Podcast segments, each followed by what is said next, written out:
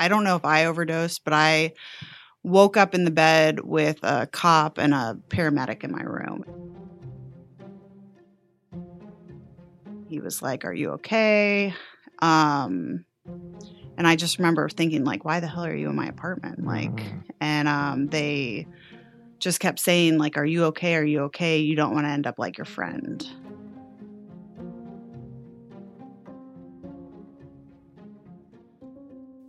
Welcome to Stories of Recovery. I'm your host, Matt Shed. This is the second episode in our new documentary style series focusing on the spiritual experience of people working the 12 steps, viewing that transformation from multiple perspectives. In this new format, we're hearing not only from the person who is in recovery, but also from those close to that person on what that recovery looked like from the outside and how that transformation is contagious. In this episode, we focus on Kirsty D she checked into treatment here at MARR and underwent a profound spiritual change as a result of working the 12 steps. And we also hear from her mother, Moira, and her sister, Gabby, sharing about their impressions of Kirsty. We also get to hear about them going on their own recovery journeys. So for me, this is a really unique and beautiful set of stories where you can hear each person involved working their own program of recovery and how going through that process of healing and change, they were each able to support one another. I do want to mention really quickly that this episode does discuss the death of a loved one from an overdose. All right, that's enough from me. Here's Kirsty. So the second to last day of my using, um, I lost my boyfriend at the time to an overdose. Um, so I, wow, I was living with a roommate and him we were working, went down to Atlanta. Um, and I don't really remember much of that night. I think that I don't know if I overdosed, but I woke up in the bed with a cop and a paramedic in my room. And he was like, Are you okay? Um, and that was when I like walked into the living room and saw my boyfriend. And then my roommate was just sitting there. And we ended up getting arrested and going to Fulton County Jail. Here's Moira, uh, Kirsty's mom in all honesty, I think Kirsty was at the point she wanted away from the life she was in. But she was, you know, the boyfriend, he was just had such a hold on her, you know, because he had nobody. Well, I mean, he did. He had a mother and a grandmother, but they were both addicts. And he had no job or legal job, no car, nothing. And I think she just felt very responsible I just remember, like, I don't think it had really hit me. Like, I remember making that call to my mom, and I just kind of fell to the floor and said, "He's gone." Um, and I, I don't know if she had known when she had when I talked to her, but she was very quick to come and get me. She doesn't remember it the way it really was. I actually got a call from his mother, and his mother said to me, uh, "Well, you'll be happy to hear that." is dead. And I was like in total shock. And she goes, I know you never liked my son, but he's gone now. And and she said, Your daughter's in jail and I don't know where.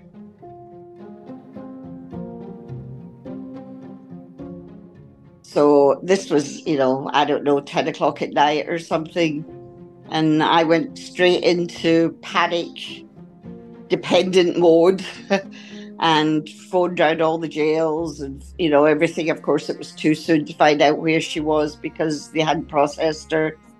Eventually i found out where she was drove down and i gave her a piece of paper and i said i'm not bailing you out unless you sign this.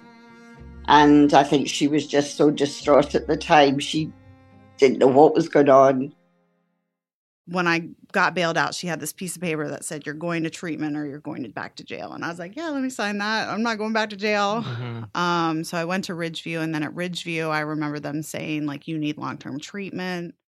Um, but I mean, I was just in such disbelief. I remember sitting in Ridgeview telling somebody that I was just in my head pretending that he had just broken up with me. Like, it was just, I was in such denial.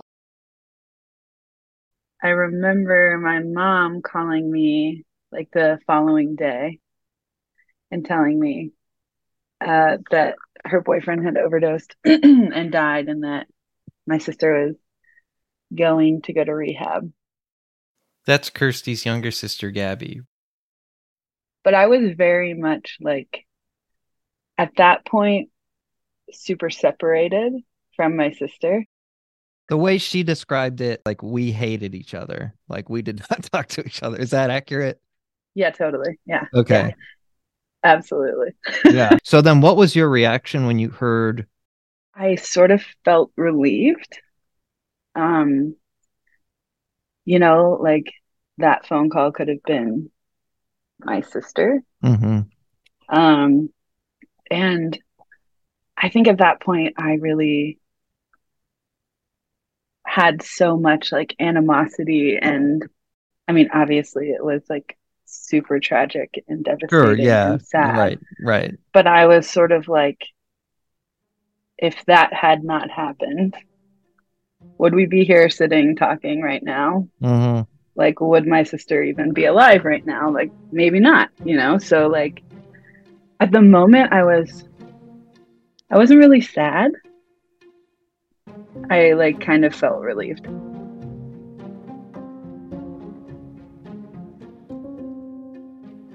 I was like, she's four years older than me. So I was always like, wanted to be the cool kid and like hang out with her and her friends. And, you know, when she was in high school, she would have like parties. And I was like, oh, I want to be included in these parties. And then, like, I think really when like her using, like, when she was in like the thick of it, um, we were all still living together.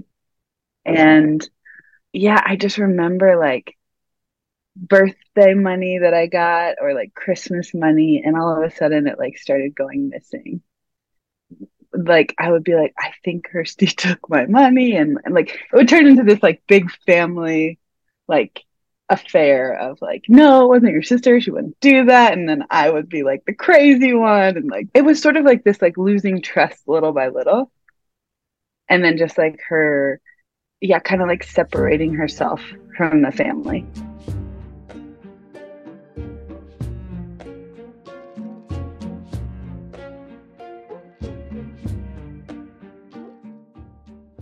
What Gabby remembers in particular was when Kirsty and her boyfriend at the time, who we heard about at the beginning, would come over for family dinners, and the disconnect between what she felt everybody knew and how little everybody was talking about it. I've never felt so angry at someone. Yeah, it was a lot of a lot of anger and then and then I sort of just dismissed it, you know, like okay, well, she's sort of a lost cause and she's not my sister anymore. Also, everyone in the family knew what was going on, but nobody was really talking about it. And especially for me, like I'm the youngest, and so everyone in my family sort of like tries to like put these rosy colored glasses. And so it was like very clear what was happening. Like neither of them could like speak sentences. And we were like sitting around the dinner table pretending like we were having this like cute family dinner and like they're very clearly using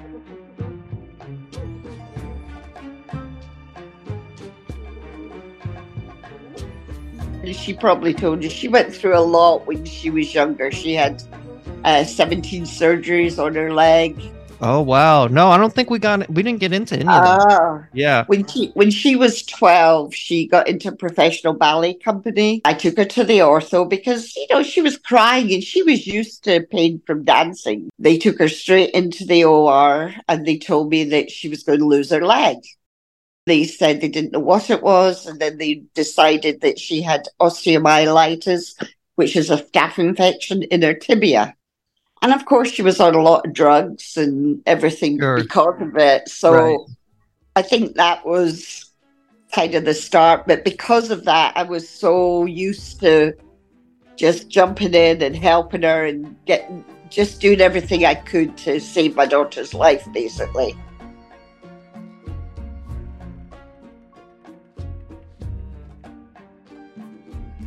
Now going back to the period of Kirsty getting into treatment, It's been about 10 days since her boyfriend passed away. She's been staying with her mom, who's been keeping a close watch on her. The judge has agreed to a legal reprieve contingent on Kirsty seeking help.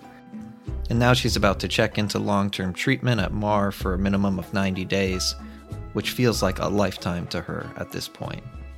in between it was the night before i came to marr i, I um, got high i told my mom i needed to go do something i don't know You're 22. Like, what's the feeling you get when you check into Marr? i either saw like oh i'm way too far like nobody's going to be able to help me i i'm just way worse than all these people or they just don't understand. Like i was looking for all of the differences um, and i mean even at i think it was like my second week and halfway i went to courtney and i was like courtney i think i need to leave and i made up this story about how all the girls were talking about each other and i didn't feel safe and she was like, okay. And she's like, well, if you want to go, like, I'm going to personally write a letter to your judge. And I was like, oh, oh, never mind. and so in community that week, she was like, I want you to tell the girls what you told me. And I was like, oh, shit. Like, I just made up this whole story about why I need to leave. And I told them all what I had said. And like, they all kind of looked at me like, what? I, I was like, okay, I'm here. I'm staying here. how, uh, how far into treatment was that? That was two weeks in. Oh, wow! I was ready to bolt. so, was there a moment where you could feel like that shift where you're like, oh, okay, maybe there is some hope coming through of like, oh, this might work? I think it was really after I did my fifth step with my sponsor. Um, I remember having some relief. And then, like, I remember calling my sponsor like weeks later and being like, you know, I haven't really thought about using in a while. And she was like, welcome, like, welcome. Like, this is, this is the promises happening. Um, and I think at that point, I had noticed that the girls I was li- were living with, they, like, they were changing. I could see the change in them and I like decided, oh, like maybe I do want this. Like maybe I do want to be sober. And I think I had started looking at like my life for what it was. Um, and like all of those examples on that first step. Like I remember being like, how like how is this what I want to go back to? Um, and I remember asking the girls, like, hey, what did you do? Like how because I, I wanted nothing to do with God. Um, so like asking the girls like how they connected with their higher power and um, just like trying different things out. And then I remember hearing in a meeting somebody said they were talking about like the spirituality and to just like to just let it go like it'll happen. Like you don't have to force it. And i remember just breathing and thinking like okay like i'm sitting here trying so hard when all i really have to do is continue doing the steps. Um, and after really my ninth step doing a few of those it was like okay i'm all in on this like i'm like ready to be sober i'm ready to just like put all all into this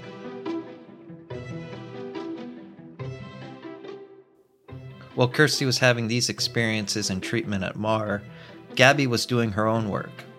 She was attending Al Anon family groups, had a sponsor, was working the steps, and started seeing her relationship with Kirsty from a new perspective.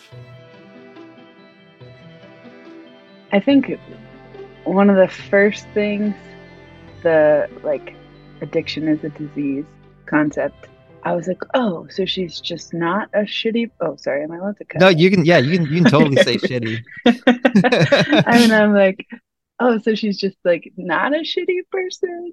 Like, there's more behind that. Nah.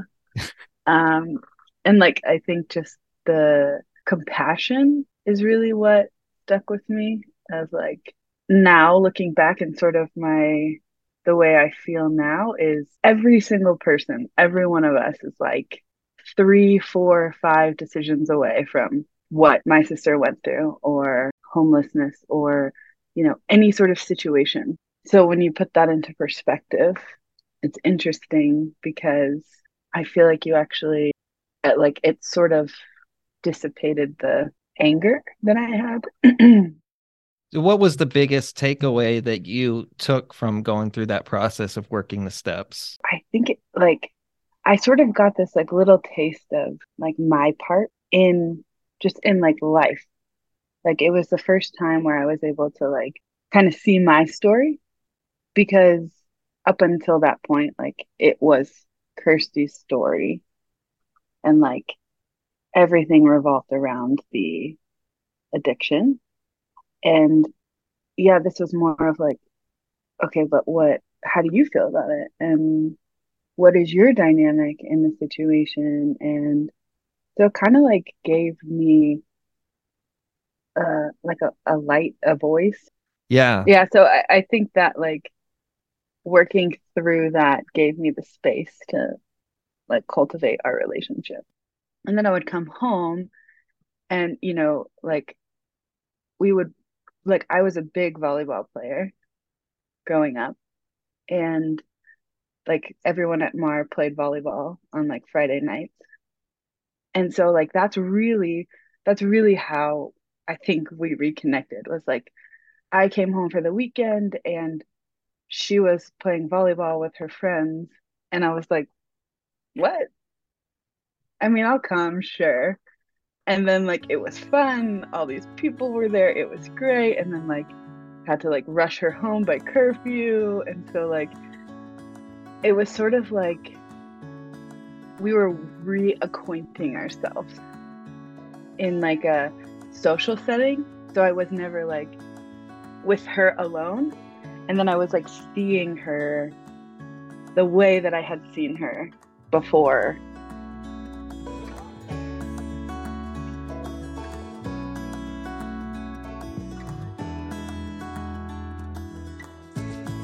Meanwhile, Moira, Kirsty's mom, had been participating in Marr's family program. She'd been doing family groups and working with a family counselor, and all this is kind of gearing up to Family Week, which comes during the second phase of treatment at Marr after the client and the family members have had a chance to start working through some of the damage caused by the addiction. Here we have Kirsty and Moira both reflecting on what that family week was like. I remember being so nervous about it because you hear how I mean it's it's intense. I mean, family impact is very impactful, um, and it was just my mom my, that came.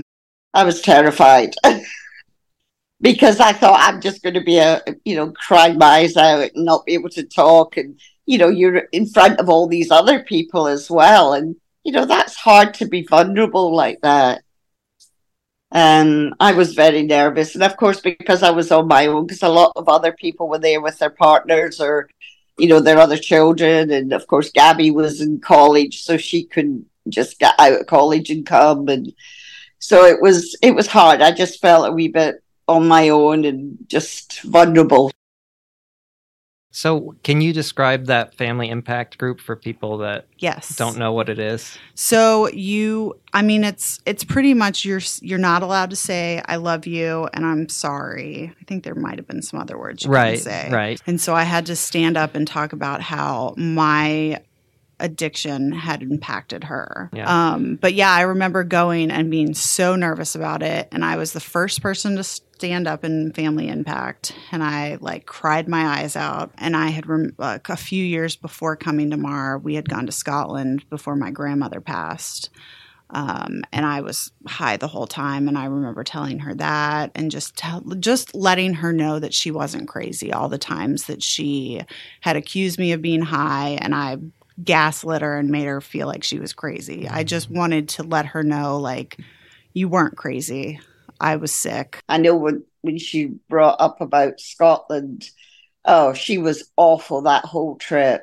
And uh, I mean, I knew there was something going on. I had no idea that she was high the whole time because I didn't think, you know, she got on the plane with anything. And but she was just so horrible and and it just really upset me because I know, you know, it was the last time they were going to see my mom and Mm, so that that was kind of hard. And when I look back at pictures now and see Kirsty and her physique, you know, she was like so thin and just you can tell. And I didn't know if my mom was going to stand up and say anything. Um, And when she did, I mean, I just lost it. And I, I, I honestly don't even remember what she said to me. It was more of, you know, I didn't know if you were going to live or die. Like I was just waiting for that phone call um, and hearing that. I mean, it's like, you know, that that's how they feel, but like actually hearing it was, it was a lot. It was really sad. Do you remember what you, you said to her in in that group? No, I don't. I really don't. But I you mean, remember I- the you remember the feelings though. Uh, yeah. Oh, yeah, yeah. definitely. And, you know, I just wanted to hug her and, you know, just, I didn't need words, I felt. yeah. But, yeah. But I don't remember the actual words. we had our family session. I think it was the same day. If it wasn't, it was the next day. And I mean, that was just, it was amazing because before then we had no boundaries. Mhm. Um, me and my mom had more of like a friendship Mm, rather than like a mother daughter relationship. Well, before she even got to Marr, I can remember when she had a job that I would call her every morning to make sure she got up to get, you know, and you've heard all this before. yeah, yeah. and then yeah. and then her car she she did a title pawn in her car and so I paid that off and I thought well if if she's got a job and if she's got her car and if she gets you know if she does that she'll be fine and that's what we all think and it you know these things it doesn't matter but I remember in Marr when sh I think they were allowed to get their car because they were going and she asked I said no you're not getting it you know and I thought God that was that that oh. was a that was a big step for me. with my mom and granted it took a few years of continuing to set boundaries and and do that but i mean she's she's my one of my rocks. Mm, um and i mean i don't think that that would have happened had it not been for the family workshop at marr. That's- and i mean her going to the family the the parents group that she went to that was huge for her because then she met people that were going through the same things. Um yeah it was really good for us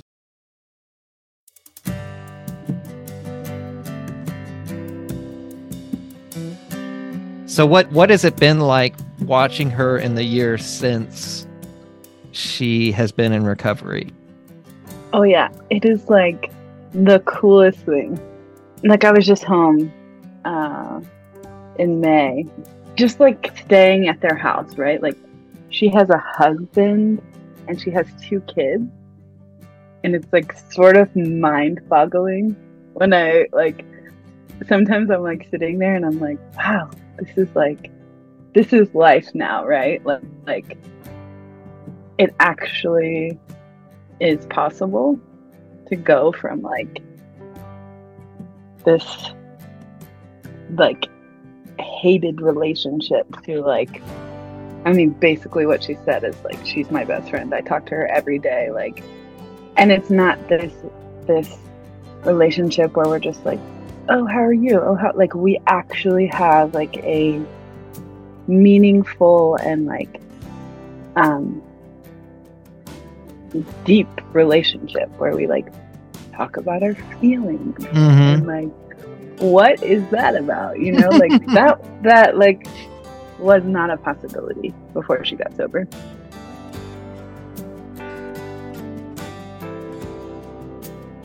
our dad passed away about two years Oh, ago. Sorry to hear Thank you. Um, and we ended up going over to England for 10 days.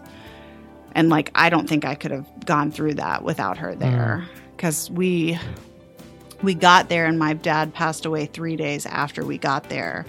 We didn't know if we were going to get to see him or not because of the quarantine rules and they were so strict over there.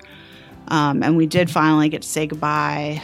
And then we had seven days of sitting in his house, like kind of cleaning it up. And I mean, she is just such a rock and like a supporter for me. What's it been like watching her in those years since? She, I mean, I just think she's a miracle. So, so proud of her. And of course, luckily, she married a guy that was also in the program, and he's amazing too. And she's got a lovely little family and grandbabies, which I never thought I'd see. And she's, I think she's just such a miracle. I think she's, I'm very, very proud of the woman she's become.